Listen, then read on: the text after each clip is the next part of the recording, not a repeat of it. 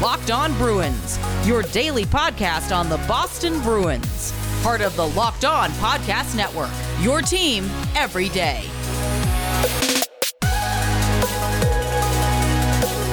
What is up, Bruins fans, and welcome back to the Locked On Boston Bruins podcast. I'm your host, Ian McLaren, and this is a daily show where we discuss all things spoke to be, as well as take a look around the NHL. Today is Monday, March 1st, and today's episode is brought to you by Built Bar. Go to BuiltBar.com and use promo code LOCKEDON20 to get 20% off your next order of delicious protein bars.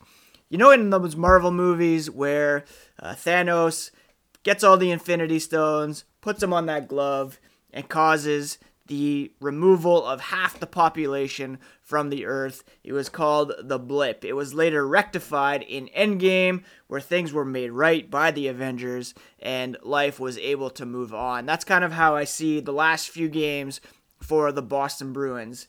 A loss to the New York Islanders on Thursday, and a subsequent loss to the Rangers on Friday, amounted to a 13-4 deficit for the Bruins in terms of scoring, and the raising of many questions about the composition of this team and what is wrong. Are they very good? On Sunday, they came back and beat the Rangers by a score of 4-1 in what was probably one of their most complete efforts to date, and it was great to see. We'll get into that here in a moment, but before that, let me remind you, the podcast is available on Apple, Spotify, Radio.com, Stitcher, whatever podcast app you use. Please do hit that subscribe button so that each new episode will be automatically added to your feed for you to download, listen, and enjoy. If you could also rate and review, that would be very much appreciated. I should add, February, we set a new record for downloads in a single month, and I'm very much appreciative of all those who listen to one, two, several episodes. It really means a lot that you tune in on a regular basis, and I am very thankful for all of you Locked On Boston Bruins listeners. If you're on Twitter, you can find the show at LO Boston Bruins.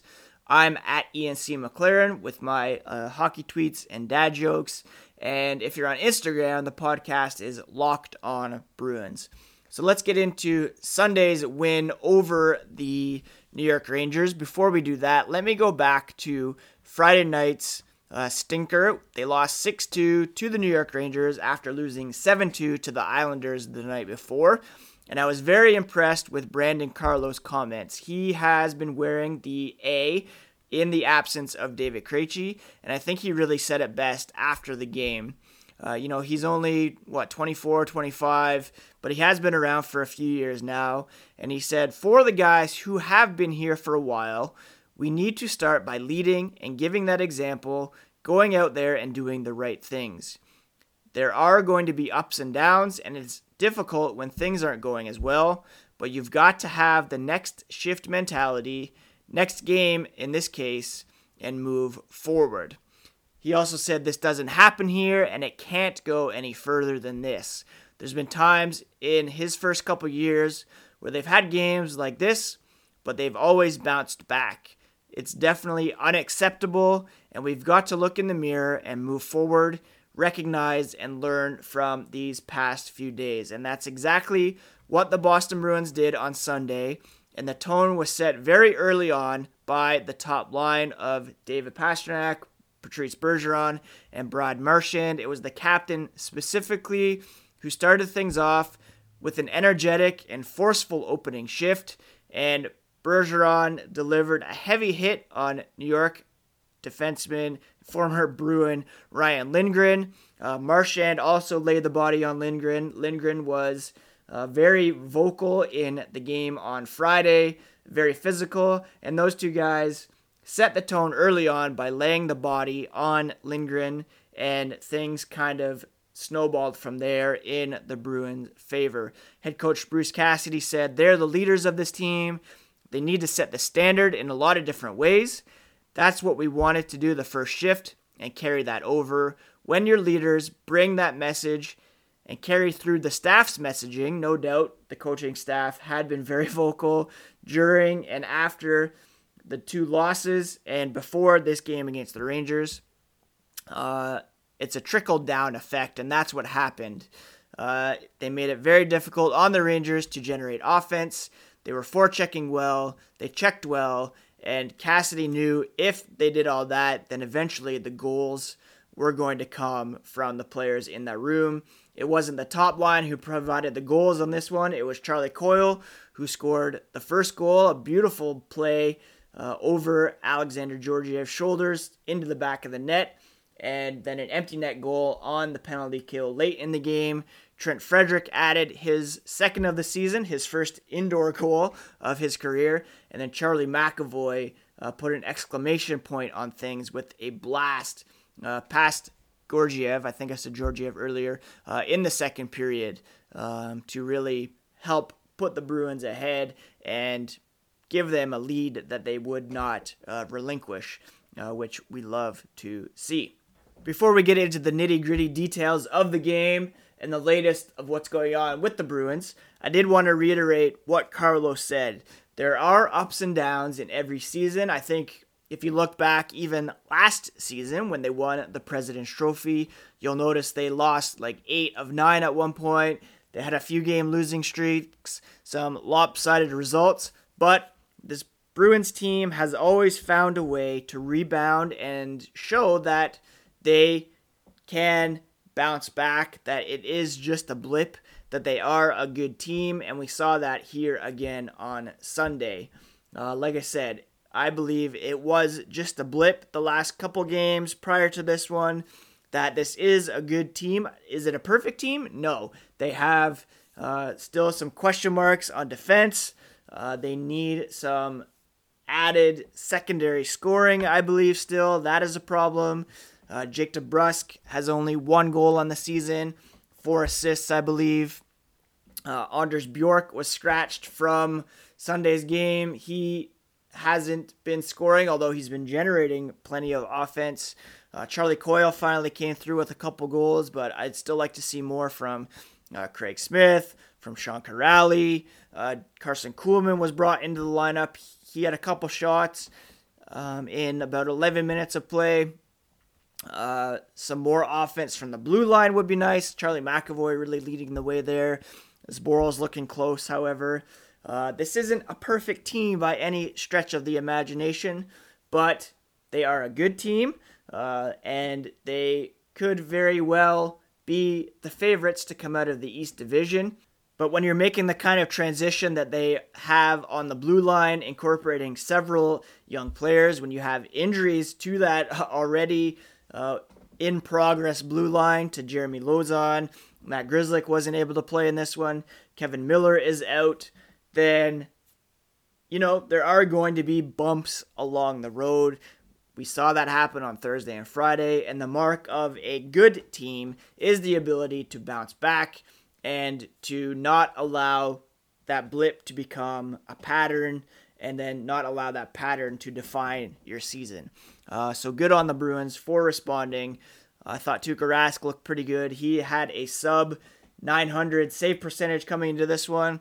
He stopped 20 of 21 shots for a .952 save percentage. That's what we want to see, and those kind of performances will get him back to the level he played at last season and the level that we all know he can indeed reach. Before we get to more on this game and more on how the Bruins are doing, I want to just chat for a moment about Locked On Today, a great new podcast that we have here on the Locked On Podcast Network. Today on this podcast, host Peter Bukowski is talking about the relationship between Russell Wilson and the Seattle Seahawks. Get more of the sports news you need in less time with the Locked On Today podcast. Subscribe wherever you get your podcasts. Again, going back to yesterday's game, I mentioned right off the top line set the tone, and Charlie Coyle echoed that later, saying, "That's Bruins hockey. When we play that way, I think we have more fun. You see our work pay off, and we are a hard team to play against. We get the result more times than not when we play that way. You could see it every shift, guys doing their job, playing their role, playing to their identity, and that's huge. It's fun to play that way, and it's fun to get the results.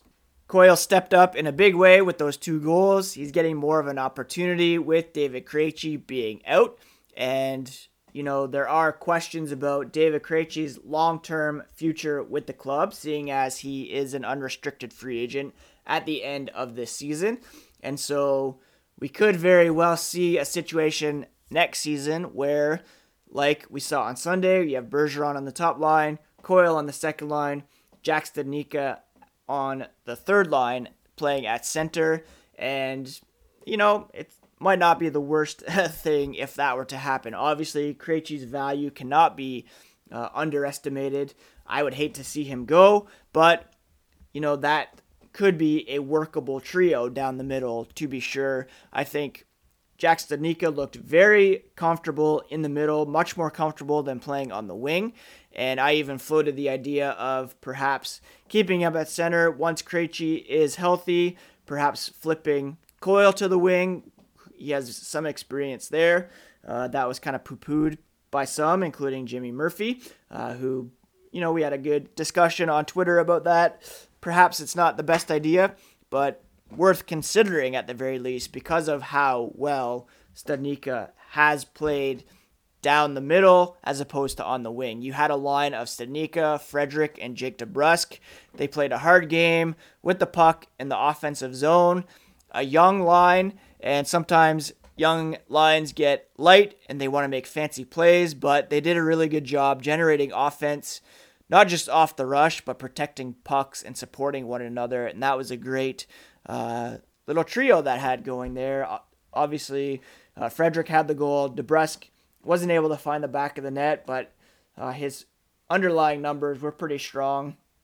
I'm kind of lukewarm on him these days, not necessarily seeing him as untouchable or untradeable, but if he can find the back of the net with some regularity, then maybe that tune would change, although that has been always the issue with him, is getting that consistent scoring. Trent Frederick, like I mentioned, did find the back of the net, and he's just doing it all for the Bruins right now. He's starting to piss off the opposition. I wouldn't even say starting to. He has been regularly.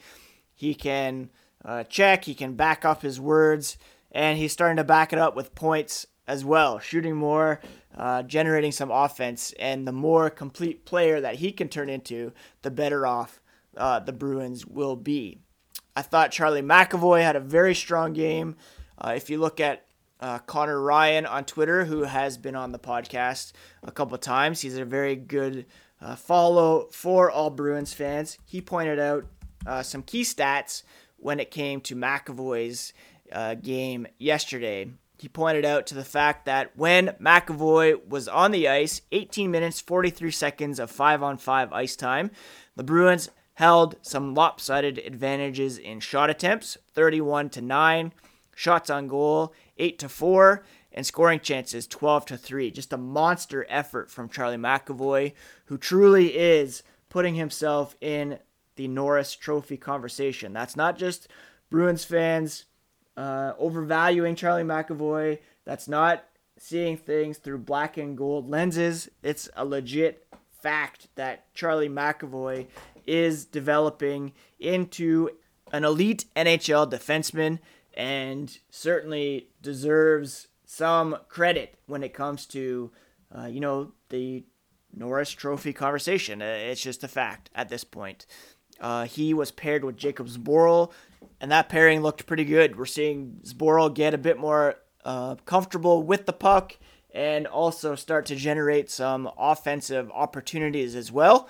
And I think you're really seeing him start to become a more complete defenseman as well, which is great. I mentioned Miller, Lozon, and Grzelcyk were still out of the lineup. Vakanainen was in there. John Moore was given the day off for Steve Kampfer to make his season debut. And once everyone's healthy, there will be some questions to be answered on the blue line for sure. Overall in this one, the Bruins held a 54-39 advantage when it came to shot attempts at 5-on-5, 34-18, the actual shots, scoring chances 20-17, high danger chances 9-4. So really a dominant effort from the Bruins overall, which you love to see despite the blip. They're still a very effective possession team. They're fourth when it comes to shot attempt differential at 5-on-5 with a percentage of 54.06. When it comes to expected goals, which looks at not only the shot attempts, but the quality of those attempts, they're 10th at 51.30. And then when it comes to shooting percentage at 5-on-5, they're well down the list at 27th. So again, it's not just about the number of attempts that they're making, but really high danger attempts, getting to the net. You saw that on Coyle's goal. And, you know, the 5-on-5 success rate really needs to rise for this team to go from good to great. And hopefully they can improve that 5-on-5 scoring here as they have since the beginning of the season. Obviously, they went a few games without a goal at even strength. That's not an issue anymore, but you would like guys like Smith, Coyle, DeBrusk, Kuhlman when he's in the lineup, really generating offense 5-on-5 in order to really give this team the boost that it needs to become live up to its potential, which I think still sits at the level of Stanley Cup contender at the very high end. Hopeful, perhaps, a top four team coming out of the East, I think is very realistic at this point. Although the Flyers are looking a bit better, the Capitals looking pretty good. I think those two teams will be the main competition. And, hopefully the Bruins can avoid the Flyers as well. the Islanders as well in the postseason, as they have not had success with them. Now, I mentioned Kevin Miller being injured earlier. He has missed a couple games now, and there's some concern about his right knee. Over the weekend, the Bruins claimed defenseman Jared Tenorti off waivers from the Nashville Predators. He was drafted in the first round, 22nd overall, back in 2010 by the Montreal Canadiens. He has played for the Coyotes, the Predators most recently, only 88 NHL games over the last decade, and only 11 points, but he's not, an offensive generator by any means. He's a big body and he is a left-hand shot. So many people, assumed that he was being picked up to fill a hole there. I think now he was picked up more for the fact that he is a big body, a physical defenseman, and there could be some concern as to whether Kevin Miller will be able to play again anytime soon, and perhaps that's why our boy Tenorti has been added to the Bruins roster.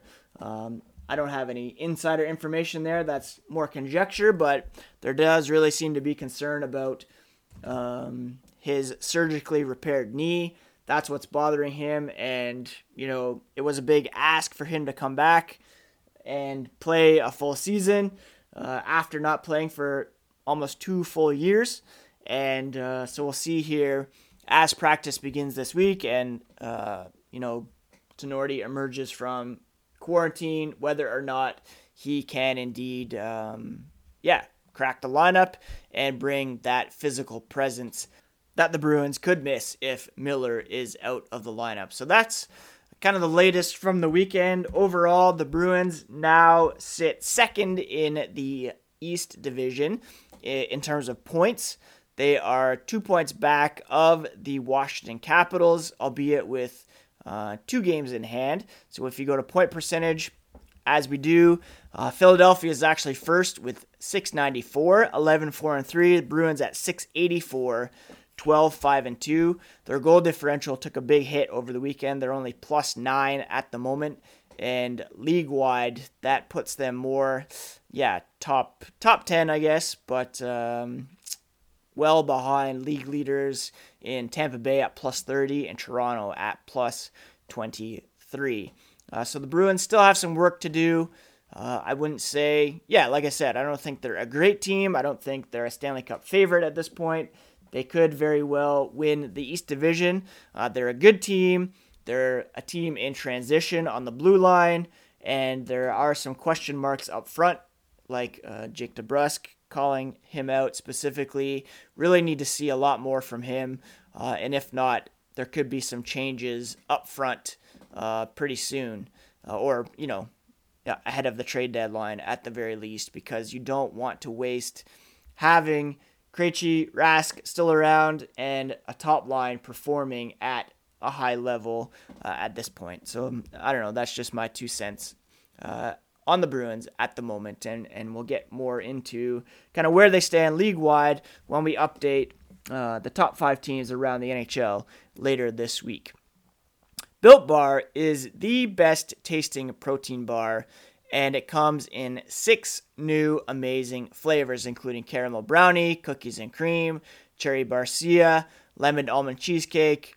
Just those names alone make you want to pick one up. They're all covered in 100% chocolate. They're soft and easy to chew, but they're not just a delicious treat. You can lose or maintain weight while enjoying Built Bars because they're low calorie, low sugar, high protein, high in fiber. Right now, go to BuiltBar.com, pick out the bars and products that you want, and you can get 20% off your next order by using promo code LOCKEDON20. Again, that's promo code LOCKEDON20 for 20% off your next order at BuiltBar.com. BetOnline is the fastest and easiest way to place bets on all your sports action. They provide real-time updated odds and props on almost anything you can imagine. They also have you covered for all the news, scores, and odds, and it's the best way to place your bets, period. It's also free to sign up. Just head to their website or use your mobile device and receive a 50% welcome bonus on your first deposit when you use promo code LOCKEDON. Bet online, your online sportsbook experts. The Locked On NHL Fantasy Podcast is going strong with daily advice from expert Scott Cullen. He'll give you the tips, insights, and analysis you need for season-long Dynasty and DFS leagues. He's breaking down all the stats and information to keep you ahead of the competition. Subscribe to Locked On Fantasy Hockey wherever you get podcasts. All right, let's finish off with some news and notes from around the NHL, as we do here on the Locked On Boston Bruins podcast. And there are some rumblings out there as to Jack Eichel's future with the Buffalo Sabres once again. This as a result of Eichel seemingly being dissatisfied with the state of the club, a Sabres team that is really reeling at the moment. The Athletics' Fluto Shinzawa suggests the Bruins should look into acquiring Jack Eichel should the Sabres center become available on the trade market. They can only count on Patrice Bergeron and David Krejci for so long, he argues. Eichel's no-trade protection doesn't kick in until 2022-23, giving the Sabres a wide selection of possible trade partners. The Bruins could fit his $10 million average annual cap hit within their payroll if they don't re-sign Krejci and Rask this summer. The asking price, however, would be pretty expensive, with one source suggesting it could cost the Bruins at least Charlie McAvoy and Trent Frederick. Multiple bidders with a deeper pool of promising players and prospects could drive that price even further. I would be quite reluctant to trade a player like Charlie McAvoy. Jack Eichel is a top 10 player in the league when he's on a roll.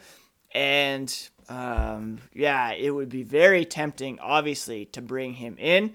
But McAvoy and Frederick, that would be a pretty big ask. McAvoy, specifically. He would obviously be a great fit on the team, wherever he plays, behind Bergeron, on the top line.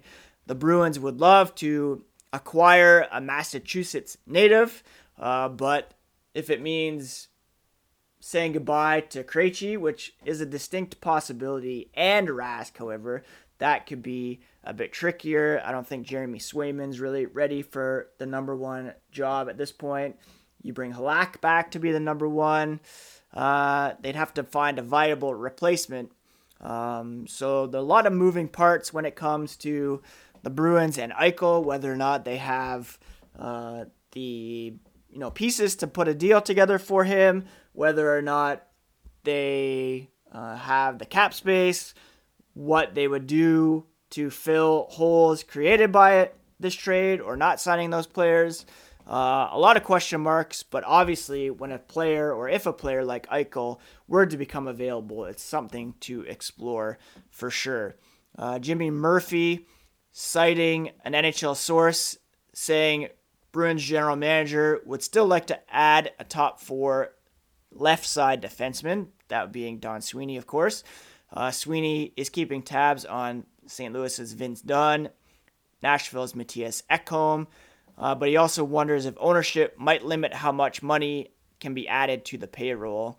There is some cap space, but perhaps there's that internal cap stifling things, as we talked about back in the offseason when they weren't going after those big guns like Taylor Hall and didn't re-sign Torrey Krug.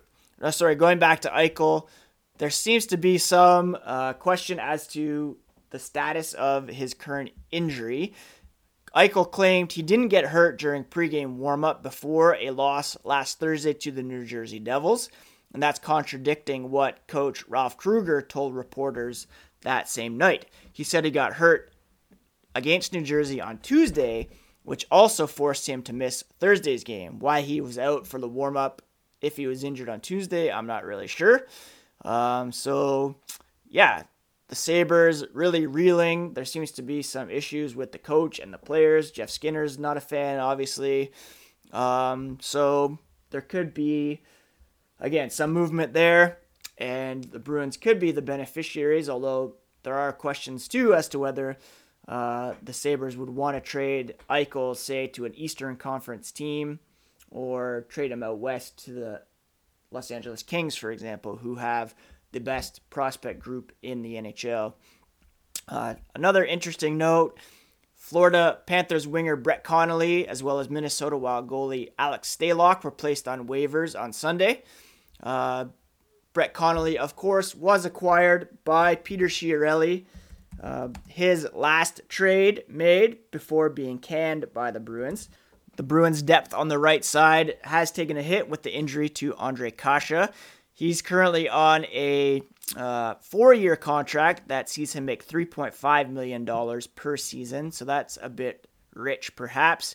He did have 19 goals in 69 games last season, a 22 in 81 the year prior to that. For me, it would be kind of cool to see him come back. He's a good scoring winger, but if we're talking about bringing in a scoring winger on the right side, I would be more into recalling Zach Senishin from the AHL after he's gotten off to a very good start this season. Anyways, that's it for hockey content on today's episode of Locked On Boston Bruins. I should send out a congratulations to Schitt's Creek for winning a Golden Globe last night for Best Comedy Series, beating out Ted Lasso, which I also love, but Jason Sudeikis won for Ted Lasso, which was cool to see. Catherine O'Hara from Schitt's Creek. The Crown won a bunch, I guess. Borat 2 won Best Comedy, with Sacha Baron Cohen winning as well. Big fan of that movie, although I did really love Palm Springs, which if you haven't seen that, do check that out. It's on Prime up here in Canada. Speaking of Prime, we finished Season 2 of Yellowstone over the weekend. Watched the first couple episodes of Season 3 last night. Wow, what a show. I can't say enough about how good Yellowstone is on many levels. I thought perhaps the third season wouldn't be as dark, seemed to have a lighter tone, but then in the second episode, that went away. And cool to see Josh Holloway on the show. He played Sawyer on Lost, and he's a great actor, and I'm really excited to see what he'll bring to Yellowstone. Anyways, that's it for today's episode. The Bruins are off until Wednesday. They will be back in action at home against the Washington Capitals. Actually, a back-to-back or a home series, 2-game series coming up with the Capitals Wednesday and Friday. And then they will play the New Jersey Devils on Sunday before another game in Long Island next Tuesday, which you hate to see. Hopefully they can lift off that monkey that they've been carrying on their back in that arena this season, but we'll get to that next week, of course. Happy Monday, friends. Hope your week gets off to a great start, and I'm excited about some great episodes coming up this week. Thanks for sticking with me. Thanks for subscribing, and please do take care of yourselves and each other. Peace.